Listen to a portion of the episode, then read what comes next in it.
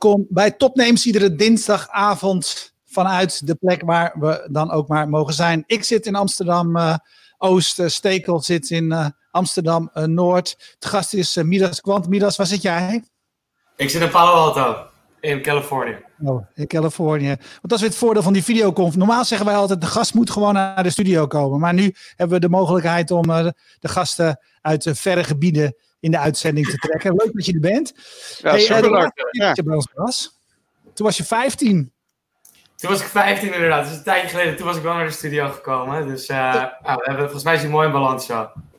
Ja, dus dat was, uh, toen was je 15. Uh, toen uh, maakte je zelf apps. ik weet ja. ook nog, er stond, stond, ook nog in het artikeltje wat mensen kunnen terugzien in de uitzending op de Fast Moving Target site. je was bij de koningin geweest in die tijd. Nou, daar gaan we het nu niet over hebben. Ja. Maar maken eerst even een grote sprong. Want we zagen je pas in de krant opduiken in het Financieel Dagblad. Ja. Dat jij met een, een nieuwe start-up, een nieuw initiatief wat je hebt, een miljoen hebt opgehaald. En dat miljoen is altijd, dat bedrag is altijd belangrijk hè, voor de krant. Dus dat is een goede, dat is een goede, goede krantenkop. Dus ik dacht, Midas is van 15, toen hij niks had, 22 miljonair. Geweldig. Nee, ja, ja, zo, als het zo mooi zou zijn, dat zou geweldig zijn, maar dat is natuurlijk niet het geval. Um, maar inderdaad, ik, had, uh, ik had, was in juni afgestudeerd. En uh, ben op een gegeven moment zag ik de, de AirPods voorbij komen, die ik nu toevallig niet in mijn oren heb zitten. Uh, omdat ze stuk zijn. Maar uh, ik zag de AirPods voorbij komen en ik zag ze op de campus op Stanford. Uh, dat iedereen ze in had, maar niet per se op, de, op dezelfde manier dat mensen headphones normaal in hadden en gebruikten. Ik zag dat mensen er eentje in hadden de hele dag in. En ook in de les, maar ook als ze met vrienden zaten. Dus ik zag een soort van ander gedrag rondom die headphones een beetje ontstaan. Tenminste in de, in, in, de, in de kringen waar ik mee omging. en op een gegeven moment ook op Instagram met modellen die expres met een AirPods Instagrams posen, omdat het een, een statement bijna is. Ik dacht van, hmm, er zit iets in die AirPods en er zit iets in, uh, in die headphones wat, wat anders is nu. En wat is dat? Dus toen ben ik daar een beetje uh, in, uh, in gaan verdiepen en gaan kijken van wat, wat, wat is het met die AirPods en waarom, waarom zijn ze zo interessant en wat is het dat, dat jongere mensen ze zo interessant vinden en het zo'n statement is op dezelfde manier dat, uh, dat zag ik in Nederland, dat het Stone Island een heel ding is onder jongeren. Zag ik eigenlijk dat hetzelfde soort gedrag ook met AirPods ontstond. Dus uh, toen ben ik een beetje gaan hacken met het tab-systeem. En te kijken van, als je iets wil maken voor AirPods, dan, dan moet je een soort interface of protocol hebben waar je op kan bouwen. En dat, dat was er niet, dat is er eigenlijk ook niet echt. Uh, dus ik dacht, oké, misschien kan ik met dat tab-systeem iets ontwikkelen. nou, het was eigenlijk best wel gesloten, maar door dat proces... Ehm, kwamen die, uh, kwam voice en audio eigenlijk een beetje top of mind voor mij. En realiseerde ik me van, damn, misschien uh, zit er iets in, in spraakmemo's, zoals je dat op WhatsApp gebeurt. Omdat dat nu eigenlijk best wel een, uh, ja, een soort van second, third class-achtige functie is. En niet, niet erg centraal staat, dat eigenlijk wel heel mooi is. En misschien met AirPods en headphones een kans kan krijgen om, om, om, verder ontwikkeld te worden. Dus dat, is eigenlijk, dat was eigenlijk een beetje de pitch in het kort. Uh, waar ik uh, dat geld mee opgehaald, opgehaald had. Ja, eerst, eerste vraag uh, van mij, Midas. Je zegt het zelf al. ik heb een dochter van 18, die zit de hele dag via WhatsApp spraakberichten te delen met haar vriendinnen. Ja. Ehm, dus het gebeurt in grote getalen. Het is echt iets nieuws. Wij doen dat niet, Erwin, wees eerlijk. Um, ik niet. Nee, ik ook niet. Uh, maar wat kun jij dan toevoegen aan de ervaring uh, die WhatsApp nu al biedt? Ja. Uh, dat er, wat er echt een nieuwe app ja. rechtvaardigt of een nieuw platform? Ja, nee, 100%. Ik bedoel, ik denk dat het een beetje, uh, en dat is natuurlijk dat is de, de grote vraag van, van het project en ook het grote geheim tegelijkertijd. Maar ik denk dat met dit soort dingen die, die al bestaan en waar mensen makkelijk van kunnen zeggen: hey, ik kan dit al doen uh, zit hem in kleine verbeteringen. Zoals als ik een parallel maak naar, uh, bij wijze van spreken, Snapchat. Weet je, toen Snapchat net ontstond, toen kon je al, uh, dat was in de tijd 2011, 2012, toen kon je al foto's naar elkaar sturen. Heen en, heen en terug. Weet je, waarom zou ik Snapchat gewoon, ik kan een foto sturen. En, en, en, zo simpel is het. Ik kan het whatsappen en de volgende persoon die kan het lezen of die kan, het, kan de foto bekijken. Um, maar er zaten kleine dingen rondom dat gedrag.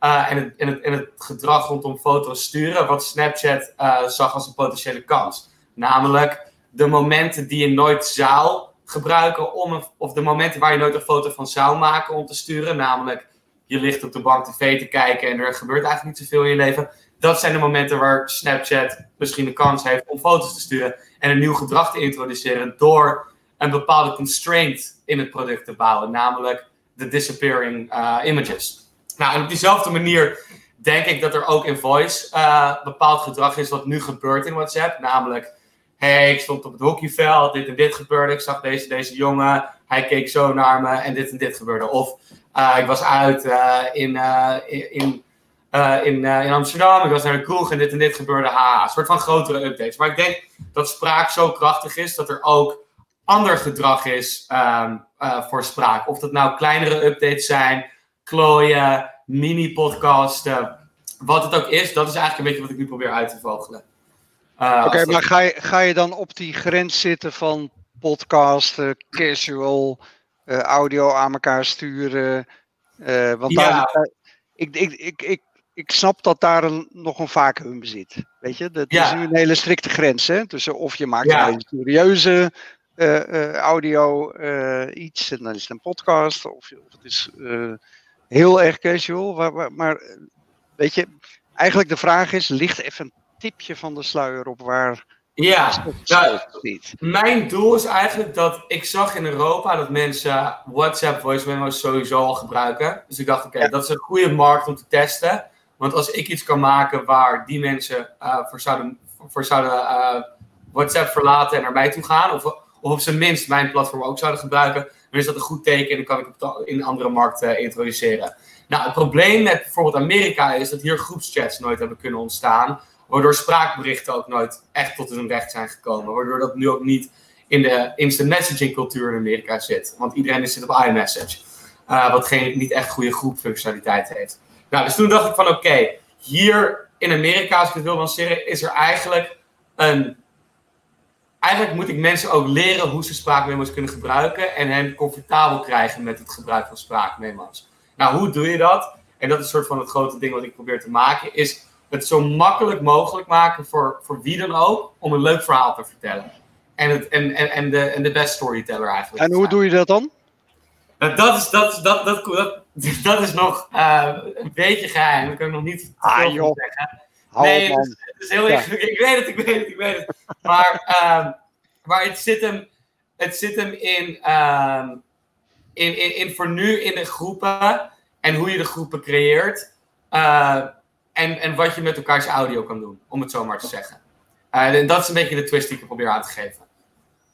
Maar heb je met dat, dat, dat uh, overtuigen van, van ja. investeerders, de investeerders, heb je de zoektocht gepitcht of heb je, het product, heb je een product gepitcht? Ja. ja, dat is ook goed om uh, te vertellen. Ik heb eigenlijk meer de zoektocht gepitcht dan het product zelf. Uh, toen ik begon met pitchen, toen was het idee heel simpel. Toen was het eigenlijk je kan podcasts met elkaar creëren en de content van de audio die komt pas beschikbaar als iedereen iets heeft toegevoegd. En dat was een soort van het model waar ik van dacht, oké, dat is heel interessant, want dan krijg je eerlijke, eerlijke berichten. Er zit een soort van afwachtingsfactor in. Ik dacht, dat zou een nieuw model in sociaal consumer kunnen zijn, potentieel. Nou, dat hebben we toen gebouwd, hebben we toen getest, maar het werkte eigenlijk voor geen meter. En ik denk voor, de, voor, het, simpele, uh, voor het simpele feit dat audio en, spraak, weet je, het, het, is communicatie en het gaat heen en weer en het zigzagt en het branched off. Uh, en dat is iets wat je niet kan doen als de audio pas beschikbaar komt als iedereen niet gezegd heeft. Dus mijn pitch was meer de zoektocht naar wat voor constraints en wat voor beperkingen kan je introduceren op audio. Waardoor nieuw audio-spraakgedrag zich kan, uh, uh, kan groeien. Uh, en op dit moment zijn dat dus allemaal verschillende hoeken. En dat is ook waarom ik niet zo goed kan zeggen van wat is precies de stipje van de sluier. Omdat, omdat, omdat, omdat ik het zelf ook nog niet 100% weet. Maar ik weet wel, het is stapje bij stapje dichterbij komen. en hopelijk iets kunnen maken wat werkt. Maar ja, de kans is ook heel groot dat we iets maken wat, wat, wat, niemand wil hebben en wat helemaal niet gebruikt wordt. En dan is het, dan is het jammer.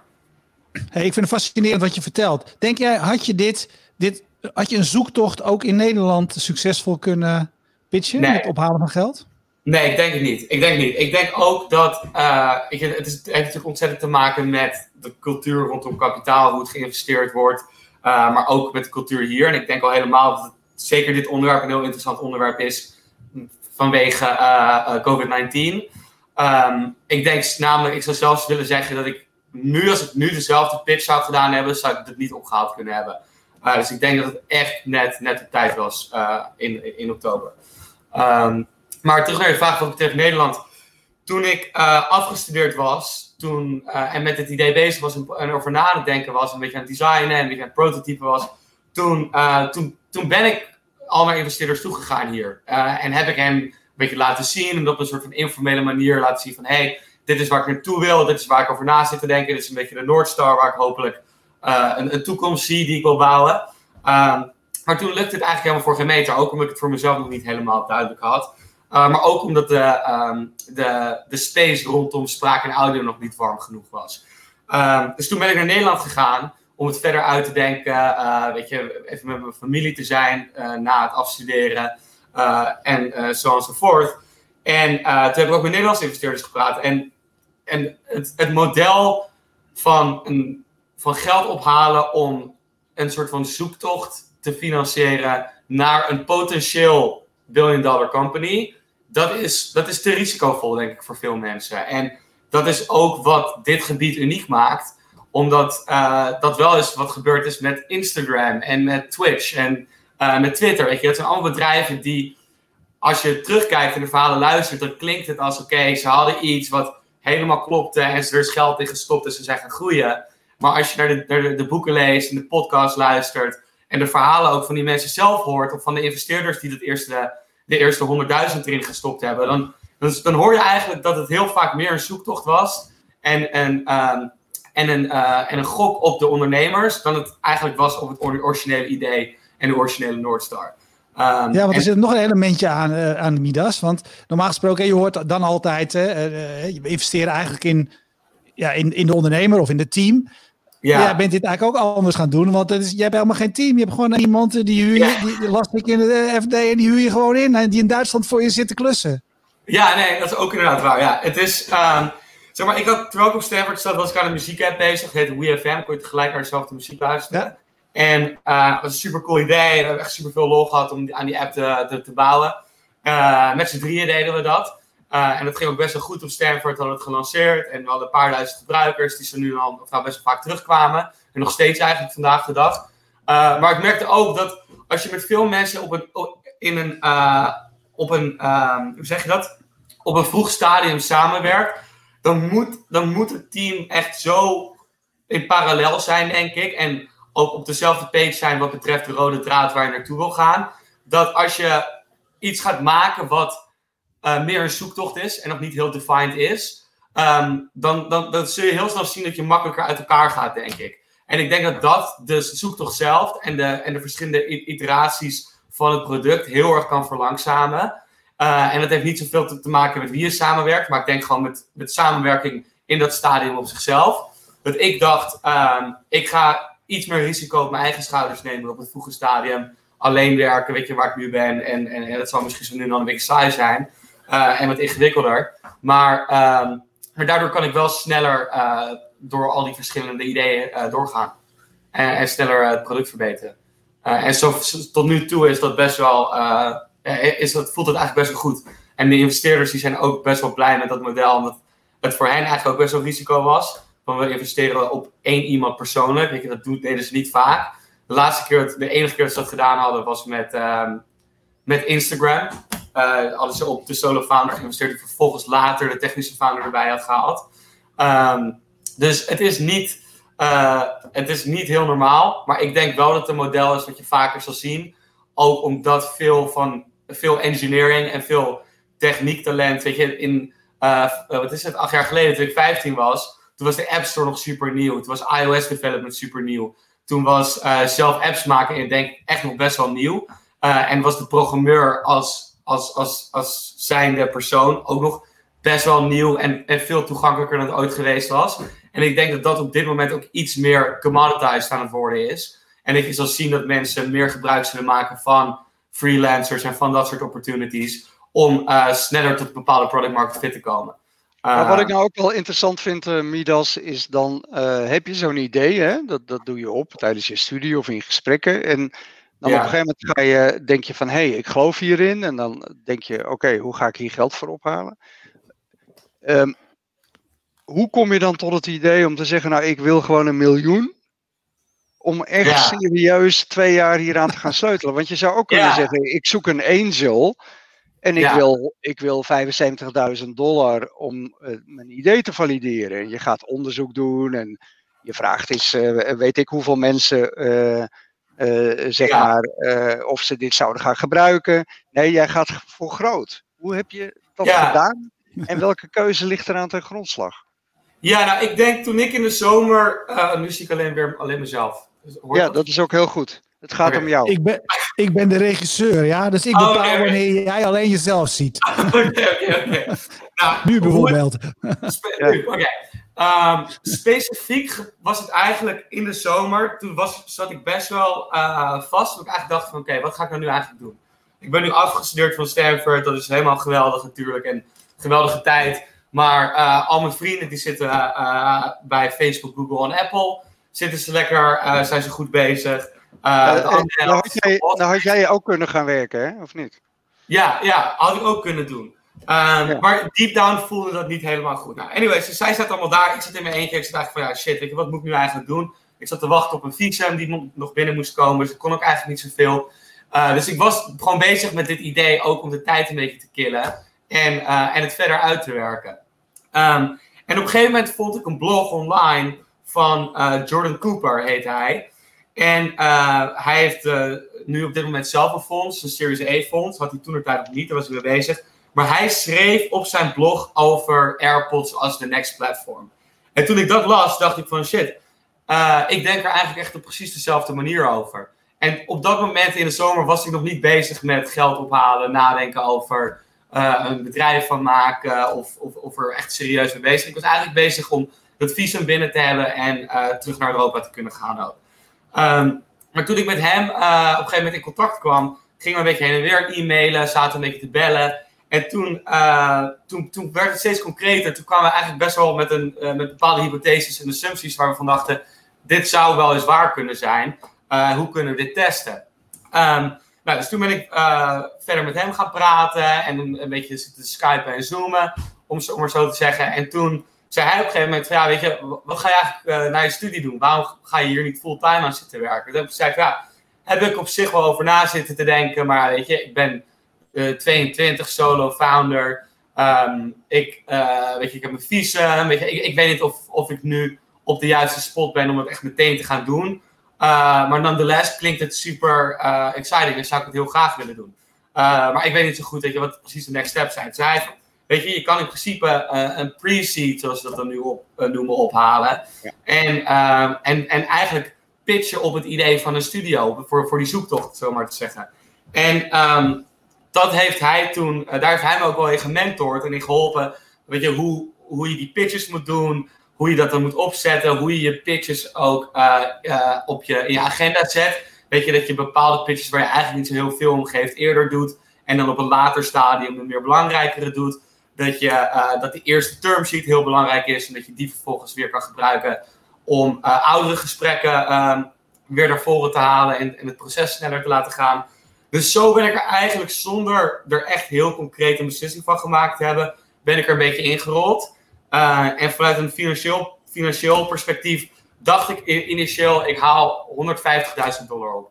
Uh, en dat zou genoeg moeten zijn om tot een punt te komen waar ik kan zeggen, um, deze hypotheses die ik heb, deze assumpties waar ik over nadenk, die zijn waar en dit, dit idee kan kloppen en kan werken.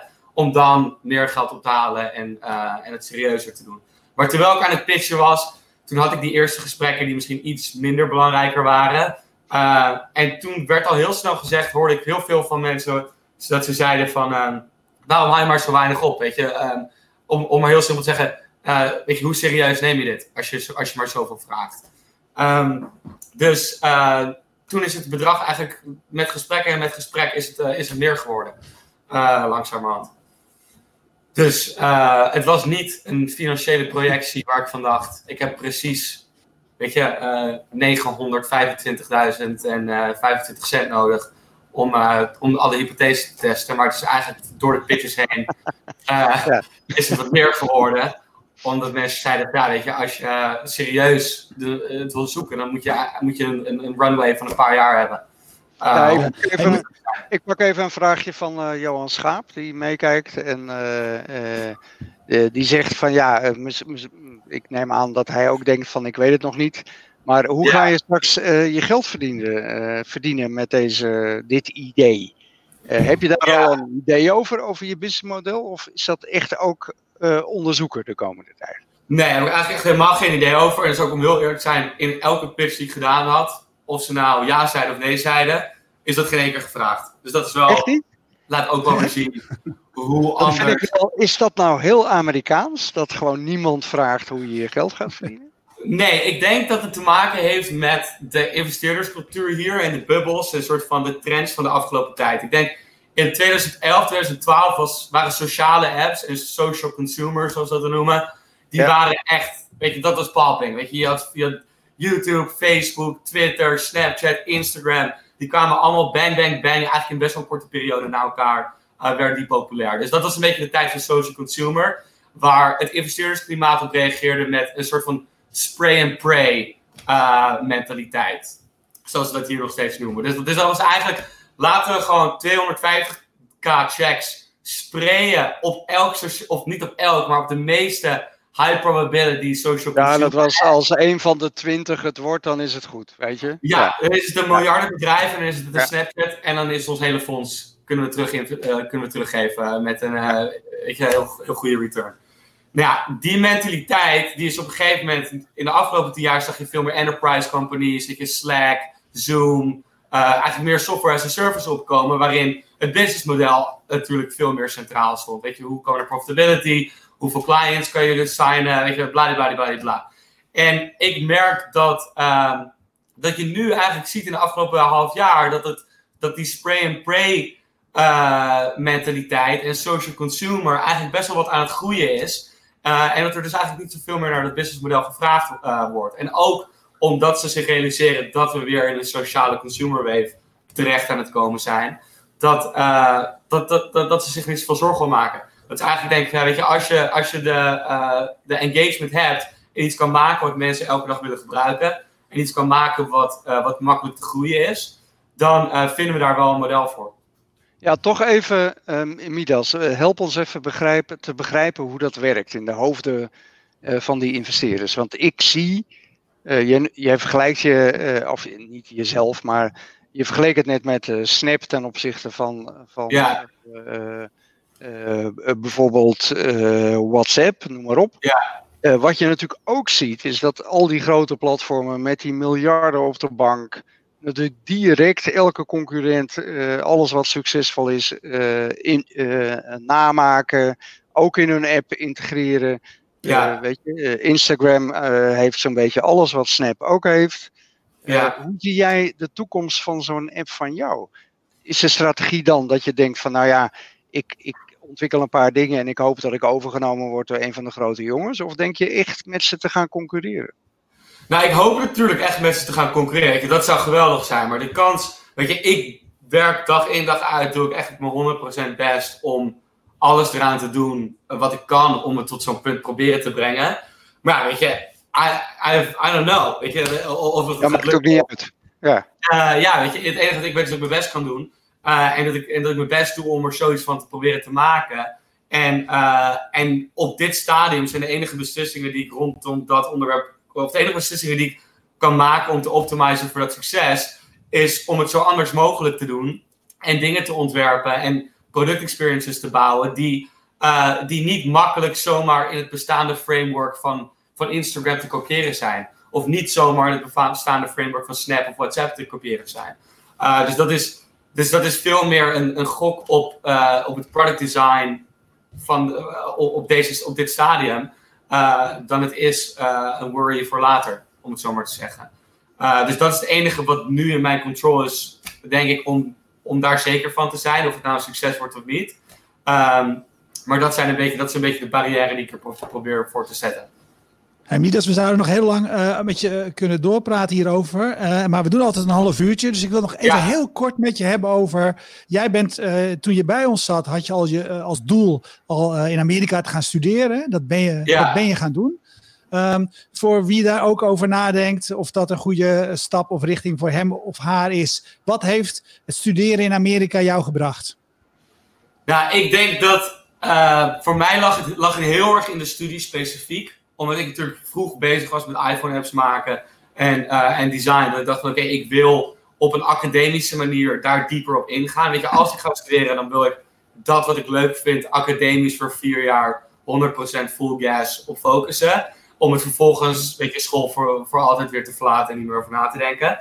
Um, dus uh, voor mij heeft het, heeft het gewoon een enorme uh, kennis aan, aan, aan, aan academische uh, skills gebracht. Weet je, of het nou wiskunde is, of het nou uh, product design is, wat het ook is. Het, is. het heeft me gewoon heel analytisch gemaakt. Op een manier dat ik, uh, dat, ik dat nooit, denk ik, op een andere manier gekregen zou hebben.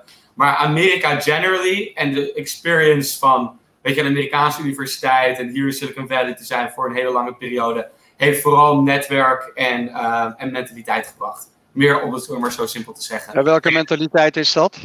Het is met de tijd van, groot durven te denken. En, um, en, en vooral om heel hard te werken. Weet je, het is best wel een, een work hard, play hard mentaliteit. En ik denk dat dat goed is, maar ook slecht kan zijn. Um, maar dat heeft mij wel uh, zo, zo, gebracht dat, dat ik een vriendengroep heb van vrienden die het ook leuk vinden om biertje te drinken. Maar het ook heel uh, belangrijk vinden om uh, zes dagen lang echt keihard te werken en dag in dag uit hun best te doen.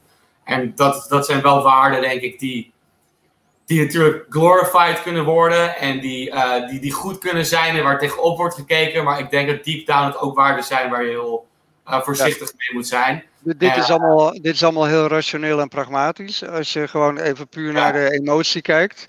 Uh, ja. Als je het overnieuw zou moeten doen, zou je het weer doen zo? Ja, 100% precies zo. Stanford? Ja? Ja, ja, ja. ja, ja. en als iemand vragen heeft over Stanford of de toelating of wat dan ook je, uh, meer dan, ik, ik help je meer dan graag. Nou, nog uit persoonlijk interesse, want mijn dochter gaat uh, volgend jaar in Berkeley uh, studeren. Oh, geweldig. Ja, hoe heb jij een visum gekregen na je studie? Want dat is nog niet zo makkelijk. Ja, ja, dat is eigenlijk zit ik nu middenin. Het is op het studentenvisum, de F1, krijg je vijf jaar. Die wordt gegeven voor vijf jaar voor, voor Nederlanders. En ja. uh, wat, onafhankelijk van welke studie je doet, krijg je een jaar om te werken, te wonen, op de bank te zitten, wat je ook wil doen in Amerika. En dan kan je Amerika in en uit, een jaar na je studie. Uh, dat heet uh, OPT, Optional Practical Training. En als je een engineering degree hebt gedaan, of, of, of ja, als je een engineering degree hebt gedaan, krijg je daar nog twee jaar bovenop. dus dan krijg je drie jaar totaal om in Amerika te wonen en te werken. Um, maar vaak zie je dat internationale studenten die hier willen blijven, die gaan voor een O1 visum of een E1 of E2. Uh, en dat zijn, uh, ja, het zijn weer andere structuren die, uh, die niks met je studie te maken hebben. Ja, jij hebt er wel voor gekozen om na je undergraduate nu echt te gaan ondernemen in Amerika. Ja. Um, je zou ook door kunnen studeren en een master gaan doen. Ja, ja ik heb wel, ik zat, het, het, Stanford is nu helemaal online dit kwartaal. En mijn kamergenoot die zit nu zijn laatste jaar op Stanford. En ik zat met hem, of toen ik zijn, zijn lessen startte, toen uh, op, op een vak wat ik ook gedaan had, toen dacht ik op een gegeven moment van fuck, het is wel leuk, was wel leuk altijd die vak, weet je wel. En, en die lessen en het materiaal. Dus er, er, er, er kriebelt wel iets dat ik denk van, weet je, als ik op een gegeven moment tot het punt ben dat ik niet zo excited ben om te ondernemen. Of I don't know wat er gebeurt. Uh, en het logisch is voor mij om meer te leren, dan zou ik dat misschien wel doen. Maar voor nu zie ik dat niet als een potentiële toekomst. Hey, Midas, ontzettend bedankt. Leuk je weer uh, gesproken te hebben. En laten we de volgende keer niet zo uh, lang laten duren als deze. wat is het? Bijna acht, bijna acht jaar. Um, ja, inderdaad. Ja, mooi, mooi, mooi verhaal van je, inspirerend verhaal. Uh, heel veel succes uh, hiermee en we spreken elkaar hopelijk uh, snel weer. Jullie allemaal bedankt voor het kijken en we bedanken zoals altijd Bier Co voor het bier, PQR voor de hosting van de website Freedom Lab voor de gastvrijheid als ze buiten coronatijden zijn. En wie mis ik dan nog? Mis ik nog iemand? Ja, Jetstream voor de livestream. Ja, die gebruiken we nu ook niet. Dus we zijn nu steeds wel. We blijven trouwen. We blijven iedereen bedanken die we nu niet gebruiken.